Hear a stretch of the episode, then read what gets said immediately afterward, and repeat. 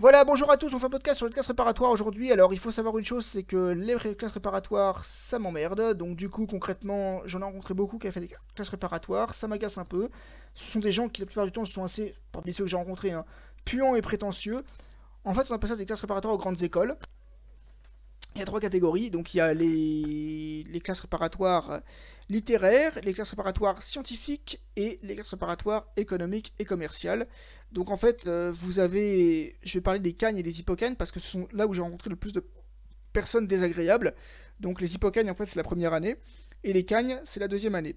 Alors, l'hippocagne, donc il y a AL et BL. Alors, c'est quoi la différence? AL, c'est pour ceux qui, en fait. Euh, sont, si je dis pas de bêtises, titulaires d'un baccalauréat littéraire. Et par conséquent, ils ont pas, si vous voulez, euh, c'est purement littéraire. Donc il n'y a que des lettres. Je crois qu'il y a un peu de sciences humaines, pas beaucoup. Vous avez ensuite, euh, vous avez donc comme matière, alors attendez, on descend un peu. Vous avez français, 5 heures, géographie 2 heures, histoire 5 heures, culture antique 3 heures, truc qui sert absolument à rien. Tu vois, il faut soit 2 heures de grec ou ancien ou de latin, euh, soit une heure de culture antique. D'ailleurs, je sais même pas si c'est 3, je crois qu'ils font 2 heures et 1 heure. 4 heures de première langue vivante, 2 heures de deuxième langue vivante, 4 heures de philosophie, après ils ont une option.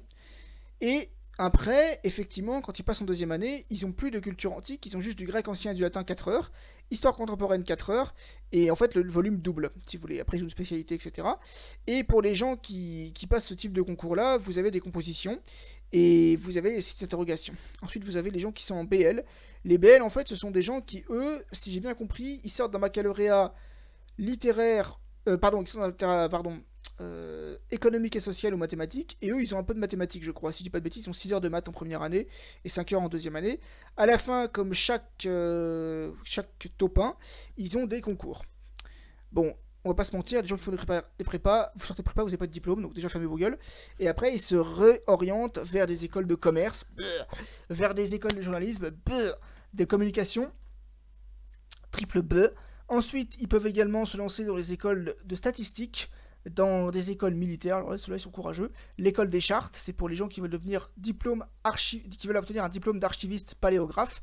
Les IEP, Institut d'études politiques. Les ENCIB, alors c'est pour les gens qui veulent suivre des formations pour devenir, bibliothécaire ou travailler dans les métiers du livre. Les personnes qui veulent faire le CELSAC, une école de communication, ainsi que l'école du Louvre ou l'ENSAT. L'ENSAT, en fait, c'est l'école d'art dramatique. Vous avez également l'université, les voies médianes, donc pour ceux qui décident de postuler en tant qu'auditeur libre, c'est-à-dire des gens qui viennent mais qui n'ont pas de cours à suivre, qui n'ont pas d'examen à prendre, qui viennent comme ça pour écouter.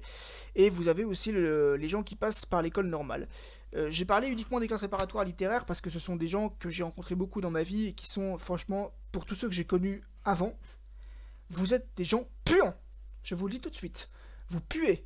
Vous puez le snobisme, vous puez le fric, vous pensez que parce que vous avez lu des tas de bouquins, vous êtes très intelligent, vous pensez que parce que vous avez lu des tas d'œuvres, vous êtes plus malin que les autres. En fait, non, c'est une erreur. En fait, pour la petite anecdote, pour les petites histoires d'écrits séparatoires, de 1830 jusqu'à 1890, c'était l'école normale supérieure qui préparait le concours des bacheliers et des non-bacheliers. Et ceux qui étaient bacheliers avaient des exercices plus difficiles que les autres. Et entre 1880 et 1883, le directeur de l'école normale supérieure, donc Numa Denis Fussel de Coulanges, un nom qui ne s'invente pas, eh bien c'est lui qui a demandé à ce que les classes autonomes soient créées. Et c'est en fait en 1890 que le lycée Louis le Grand a créé une classe spéciale de rhétorique supérieure, la Cagne Grand. Et en 1897, le lycée Henri IV lui a emboîté le pas. Et au lycée Ampère de Lyon, en 1901, là, il y a eu une classe de rhétorique supérieure autonome. Et à partir de là, ça a changé de nom. C'est devenu première supérieure en 1903.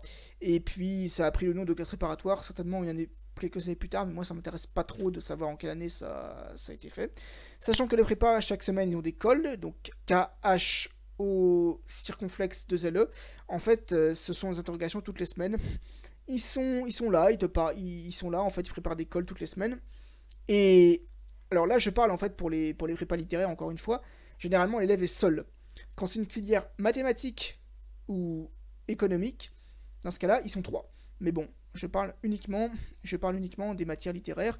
Donc euh, le plus souvent, ce sont des, des orales. Mais elles succèdent en fait, vous avez d'abord une dissertation et après vous avez une colle orale qui dure à peu près 20 minutes de présentation et 10 minutes avec l'inspecteur, enfin avec l'examinateur, pardon, ou l'examinatrice. Sachez qu'il y a également une troisième, euh, en fait il y a trois classes de préparatoire en seconde année.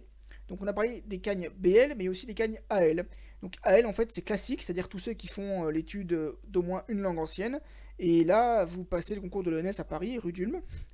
Vous avez également l'AL moderne, donc ça c'est première supérieure en Lyon, lettres sciences humaines, etc. Là c'est la géographie qui est obligatoire, mais vous passez le concours de l'ENS de Lyon. Et vous avez la cagne BL, donc comme j'expliquais tout à l'heure, c'est pour les gens qui veulent se lancer dans des sciences économiques. Bref, euh, des gens qui ont que ça à faire de gâcher leur temps en prépa, sachant que vous ne pouvez pas, à part pour un motif de santé, redoubler votre première année. Donc ça veut dire que si vous ratez la première année, vous pouvez obtenir vos équivalences et passer directement à la fac, ou encore vous pouvez tout simplement recommencer à zéro, c'est pas très agréable à entendre. J'ai personnellement vu un documentaire dont j'ai parlé un peu après, et sachez que les gens qui sont en deuxième année peuvent redoubler, en fait, et c'est, on appelle ça des cubes. Voilà, les cubes. Alors, iCube et iCube aussi un peu, elle est bien bonne.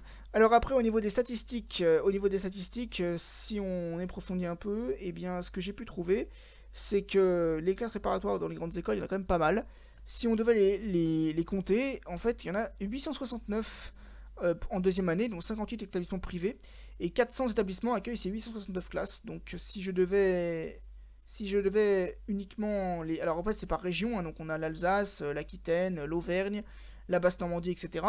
Euh, c'est pas... Je vais pas toutes les faire parce que sinon on ne sortira pas. Sachez qu'il y en a en Guadeloupe en Guyane, sachez qu'il y en a également euh, probablement en Martinique et en... à La Réunion. J'imagine qu'il y en avoir aussi. Hein. Ils, ont aussi ils ont aussi des classes préparatoires dans, dans, ces... dans ces départements. Alors, en Martinique il y en a 4 des lycées. À La Réunion il y en a 6. Et dans les, dans les deux autres dom-tom, donc en Guadeloupe, il y en a. Guadeloupe, Guadeloupe, Guadeloupe, euh, il y en a. Alors on va regarder. Il y en a on remonte un peu. Hop, Guadeloupe, Guadeloupe, Guadeloupe. Euh, la Guyane, il y en a deux. La Guadeloupe, il y en a cinq. Et la Corse, qui n'était pas un dom-tom, mais qui est quand même euh, détaché sur la carte de la France, la Corse, il y en a deux. Alors pour citer les, les préparatoires, donc il y en a à Créteil, il y en a également à Paris. Donc sachez que voilà les, écoles en fait préparent les, académies etc. Donc il y a les lycées Blomet, c'est un lycée privé, Buffon, Carnot, Chaptal, Charlemagne, Claude Bernard, Claude Monet, Condorcet, Dorian, euh, l'école supérieure des arts appliqués Dupéré, l'école nationale de chimie, physique et biologie, le lycée Fénelon, le lycée privé Fénelon-Sainte-Marie, le lycée Hélène Boucher, Henri IV, Honoré de Balzac, la prépa intégrale et la prépa initiale, je sais pas ce que c'est, l'IPCOM, je sais pas ce que c'est, l'IPSUP, c'est Institut privé de préparation des études supérieures, rien que ça, le lycée Stanislas, le collège lycée Jacques Decour, Janson de Sailly, Jean-Baptiste Say, Jules Ferry, Lavoisier, Louis Legrand, Montaigne, Molière, Prépacom, Raspail, Rodin, Saint-Jean-de-Passy, Saint-Louis, Saint-Louis de Gonzague, Saint-Michel de Picpus, Saint-Nicolas, Stanislas que j'ai cité, Turgot, Victor Duruy, Voltaire, et on finira par deux lycées que je préférais éviter, donc Paul Valéry qui est pas un lycée mais une poubelle, et l'école nationale de commerce qui est Boulevard Bessières, qui est d'ailleurs pas très loin d'une autre école qui est une ZEP, donc c'est assez rigolo d'avoir cité, euh, d'avoir cité ce genre de choses. Alors voilà, est-ce qu'on a fini? Ah oui, tiens, pour une petite anecdote, sachez qu'Alain Bachon qui est passé par une prépa commerciale, euh, commerciale je sais pas, mais en tout cas il est passé par une... Euh, il, a suivi, l'école nationale de commerce. Voilà, il a laissé tomber parce que ça n'intéressait plus. Voilà pour ce qui concerne les, les statistiques et les références de classe préparatoire. Je rajouterai donc également que j'ai vu ce reportage qui date d'il y a quelques années, c'est un reportage 2008-2009.